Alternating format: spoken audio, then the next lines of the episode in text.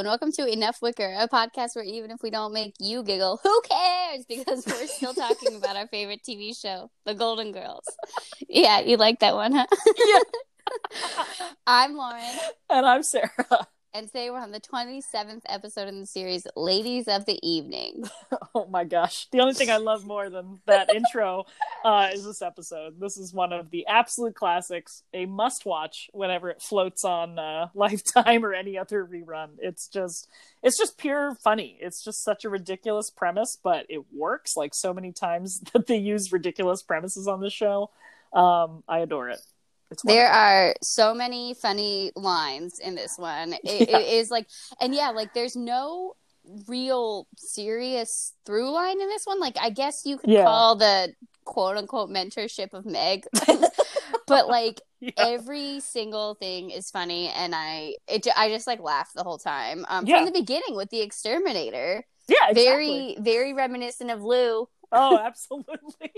I also really give the exterminator credit for like pumping up his job, you know, like it's hard to like, you mean crawl under the house.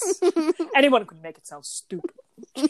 Yeah, he's good. He, um, he, I think is in that category that we've talked about, um, of like guest stars with really, really small roles, but yes. who really are, are great. And I think like have really great chemistry. And I think he is like a less he's obviously like a less douchey Lou, but he is, like you said, like he takes his job very seriously, and the girls are kind of like, all right, like get rid of the bugs, like yeah, exactly. It doesn't matter. Blateria Andropoulos, the president of Greece, lives under our baseboard. Maybe he'll be voted out next election. Oh my god, magnificent. um so I think one of the big themes in this episode, but it does like carry through the series, is when the girls have like, it's so fucked up, like we saw when they're going on vacation, but like when there's yes. like for some reason a limited number of tickets or seats or whatever, that Sophia never gets to go. I know, I'm tired of being the tonto of the group. I mean, but yeah, the jumping, oh my god, when they're yeah like, giddy, oh my god, and jumping, like because it happens immediately. We have this like hilarious little, you know, uh, termite issue, which like gets them out of the house, which is like, it's a really good setup. It's very yeah. valid, you know, and like they organically are like, well, we have to be out of here anyway. Let's make a weekend out of it, all that stuff. Um, and just, just like the giddy thing where they all stop and she's like, woohoo, woohoo. I think she has a watering can. Yeah, like it's so cute. It's very cute. Um, but yeah, the, uh, the leaving her out is just terrible, but it, I do like it because like Blanche does say, she goes like, I tried to get another ticket. Like, you know, like she's, it's not like she totally forgot about Sophia. It's just like, that's what happened, you know? And also, come on, like these days it would just be plus one, not plus two. So yeah. what a premise, but I guess that's how Burt rolls. Yeah. But like her reaction to it is so great. Like the, the Tonto line. And then it's like, I don't have to stay here and get gas with the termites. Like I, I get to go. Like, it's so. Oh, Dorothy, you're such a good daughter. It's like that one. That's my one of my favorite lines. Is she walks immediately out of the room. It's just so perfect. Um, I assume she was also listening at the door because she was not in the room at the moment where they were talking about gassing the termites. It was a little iffy, but I'll just I'll just play it off like she was eavesdropping. But it's like so like she holds on to that and she tries all of these different methods to be able to go, which I think is great. Like so she yeah. tries that like Italian guilt thing, and oh, then yeah. like so when just like the the. Um, the concept of her not being able to go for, for going's sake doesn't work. Then she like relapses from a pneumonia she had yeah, decades earlier. Like, and she totally tries to play, you know, pick off the weakest link, uh, which is fantastic. But yeah, it's just, you know, like, oh, which bed do you want? Ma? I want the bed next to Burt Reynolds. Like, it's just fantastic. Um, and she, yeah, she, she's, she's amazing. Also in the hotel room that they're in, which is of, of course, like the same of like the twelve sets that just circulate on this series, which is so great. Just like the psychiatrist's office from the last one, um, plays like The Office and everything. This is the hotel room. Same one where Guantanamera happens, but, um, they use the same vase, the same hideous, weird vase that like is like season two set dressing that they had from the hallway the last episode. I just totally noticed it because I was paying attention to like the hallway scene last time. And I was like, wow, it's like here it is in the hotel. Um, but yeah, I also uh, the this weird hilarious like tale of Ro- I'm sorry, Blanche talking about how she, you know, slept with the president of the Chamber of Commerce. Yeah. And this whole mocking Nixon thing, which is really funny. But I just, it's just like the story takes this bizarre, like almost like Rose Saint Olaf story turn, where she's like, he was run over by ten Shriners on mini bikes who just happened to have the exact change. It's like somebody like really wanted to get in like a Shriners joke. It just it's like very funny. It just strikes me as like a very bizarre uh storytelling thing, but hey, the writers were having fun with it, so yeah, it is it's very um it is very Saint Olaf story-esque, but I think yes. that also Blanche does that too when she goes off on her like, you know, like wild tales of like the South and like yeah the mint juleps and things like that. So it, it was definitely in line, and I yeah. loved it because there was there was a lot of Nixon shade. Yeah. Um, and there are so many dated references in this one that I kind of get because I used to watch a lot of Match Game on the Game Show Network. So like, I know Charles Nelson Reilly. Like yep. I know like you know these names, and, and John Forsythe Forsythe is like yeah. the other big one they're super excited about. So. Oh yeah, which is like the second time I'm pretty mm-hmm. sure that like they've mentioned both of them in tandem together. Yeah, it's a Big, big moment at the time. Exactly, exactly. Wasn't isn't Loni Anderson like Burt Reynolds' wife or girlfriend or something like that? I think so. Loni Anderson. Loni Anderson. That's really um, good. Yeah, and I mean, we uh, alluded to this before, but the the in the hotel room, the hotel room overall is just like so funny, right? Because yeah. Sophia's still pissed off; she's not over it, which is yeah. fair. Yeah. Um, but the Publisher's Clearinghouse call is amazing yes. because I I think like it was so smart to have Betty White or Rose, I guess, figure it out, but like, you know, minutes after everybody else in the world has figured out that it's Sophia on the other line, like it's it's so it's so good. Yeah, no, it's it's like it's such a like you said, it's such an of the moment. Yeah, like issue. Um, when they go downstairs, right? Like, so we we then. they're they're so dressed up. It's just fantastic, which of course is part of the whole like, you know, reason they're mistaken for prostitutes, like just like these ball gowns. But I love the establishment of the the kind of establishment it really is, like when the, the camera's panning for them walking downstairs in the, the hotel room, the hotel guy's like, I'm not running a hotel here. Um the young lady's a hundred. I was like, man, just a hundred dollars, huh? I mean, I'm not really sure what the going rate is uh for a prostitute these days, but in a place like that, for like Miami near the beach, would have thought it'd be a little bit more, but I guess I don't know. I'm not. I'm not familiar with this with this uh, industry. So. It's the eighties economy, man. Yeah, I guess. I guess, I guess so. It was crazy. Um, and also, you know, so they go to the bar and like Blanche. You know, they're they're like almost home free, and Dorothy must be extra pissed that the, you know, Blanche wanted to have a, a a drink at the bar because she was ready to rock and roll. Um, but her snapping to the waitress, oh my God, like Miss, always rubbed me the wrong way. Like yeah, even I hate even that. Back then, I hate it so much. It is also, when I was watching it too, I was like, this is, that is horrible. I don't like it at all. And it, yeah. I can't decide if I think it's out of character or not, because I, I imagine that Dorothy would be respectful of service people, but also like, she's in a hurry. She's like, nah, yeah. I don't know. I, I, I didn't like it either. And then when the men come over, those like the, like exclusamente men, like those guys, it is um it reminds me of, because probably it's the same exact set of when they're on vacation and those like young yes. guys come over to sail their boat, you know, oh like God. It's like very the three, the three yeah. young guys that would never be friends with each other in real life. Like, these guys are a little, the premise is a little bit better for this one because they're at a clothing convention, yeah, like so you're like yeah. work friends, you know, like you're kind of weird. um I actually think the John from Kenosha is like a very good extra actor. Like he's when he's one of the ones that like sort of stands out for me, because when he goes scusamente, yeah like it so actually good. he he delivers it really well, and he like turns on a dime, and like that that That obviously, like, you know, clicks it into Dorothy and Blanche's minds of like what's going on. Does he think we're waitresses? Um, I actually, I really like that. You know, it's like such a goofy scene, but it's well written because they have the, you know, Dorothy's a very good teacher. Everyone who's had her says she's great. Like that's pretty risque. For it's like so yeah. It's really great, and it plays off very well. So um, it's just such a silly premise. I don't know of any other show that I watched, you know, in the eighties and nineties that had something like this, because it's so over the top, but it just, again, it just delivers because the, these women sell this so well. Um, oh my God, yeah. And I mean, especially, I feel like they're able to really take it to another level with Rose because she's so innocent and oh, she's yeah. so, like, you know, naive. And when she's talking, when they, after they get, she gets booked and she's talking about, um, you know, like her, her destiny in prison. It's like the others will taunt me for excelling at my work in the laundry. Like, she has this whole, like, long. But, like, it's so true to what she yeah, would do, right? one hundred percent. She would do a very good job in the laundry. It's really, it's really like awkward. You're not very good in a crisis, are you, Rose? Amazing. Um, like, what yeah. a dry response. She's so pissed off. And that's like really the best way um, to deliver that line for Dorothy. It's so good. Um, also, when she's doing that whole shtick, you know, this is even before they get booked. This is just like when they're being held basically hostage by the very like sweaty and disheveled chief of police. He looks like very oh like, my God, yeah. out of sorts. I was like, put your tie on, man. You weren't doing any hard work. Um, but she goes, she goes, I'd have to like, you know, be, be a fugitive taking jobs that people who have who got bad grades in school.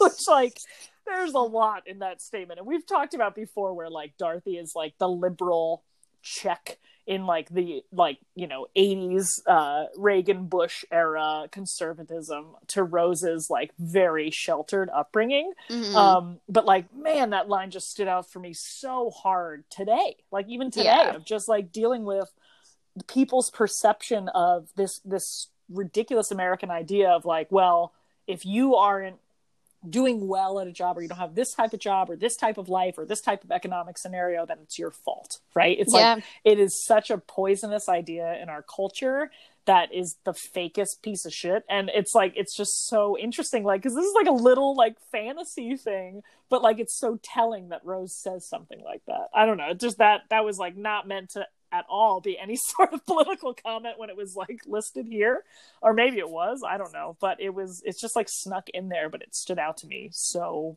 like intensely. Yeah, no, I I hear that. I mean, it's there's no hospital administrator that I know who, who got bad grades in school. So. Exactly, exactly. um, but yeah, so that that I don't know. Maybe actually, that's funny. That's like almost the heaviest part of the episode for me. Yeah, just because that part stood out of like, come on, Rose, like this is real life. And I mean, I think the girls' reaction to the women who are actual, who are actually working as prostitutes is yeah. very like, um, you know, like I don't think that it was set up to be like unpacked and, right. and, and examined. But I do think, you know, looking at it in a scholarly way, it's kind of impossible not to, because Blanche's whole thing is like, you know, like quiet, you trash. Like yeah. she just like can't. And, and I think. um you know like the she gets confronted and there's this like very weird fight scene, and then like Dorothy goes back to her like Dirty Harry impression. Like, and actually, oh man, see, I'm just like now realizing this, like this is actually heavy, and in in your like exactly what you just said, not really meant to be, but like we're unpacking it of like Dorothy's commentary like on the public school system. Yeah.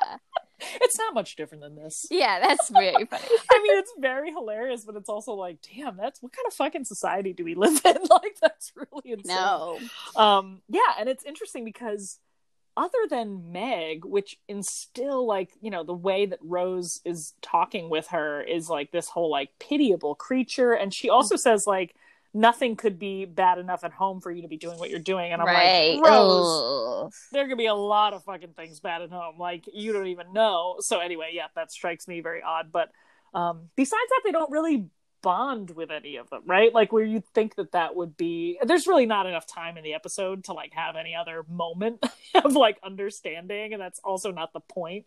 The point is that, you know, Sophia kind of uh, screws them, or rather they screw themselves um, yeah. out of seeing Bert. But, um, but yeah, it's kind of interesting to think about this whole, like, commentary of, like, their viewpoint on these women. Yeah, and actually, like, on that, I think it's it's another thing that maybe we're reading too much into, but that is the whole point of this podcast, right? Is when... yeah. um. Is when we're doing a great job. Is when Rose is telling the Butter Queen story, which is uh, amazing. Like the mm. whole thing is is butter was spelled R O S E. So great.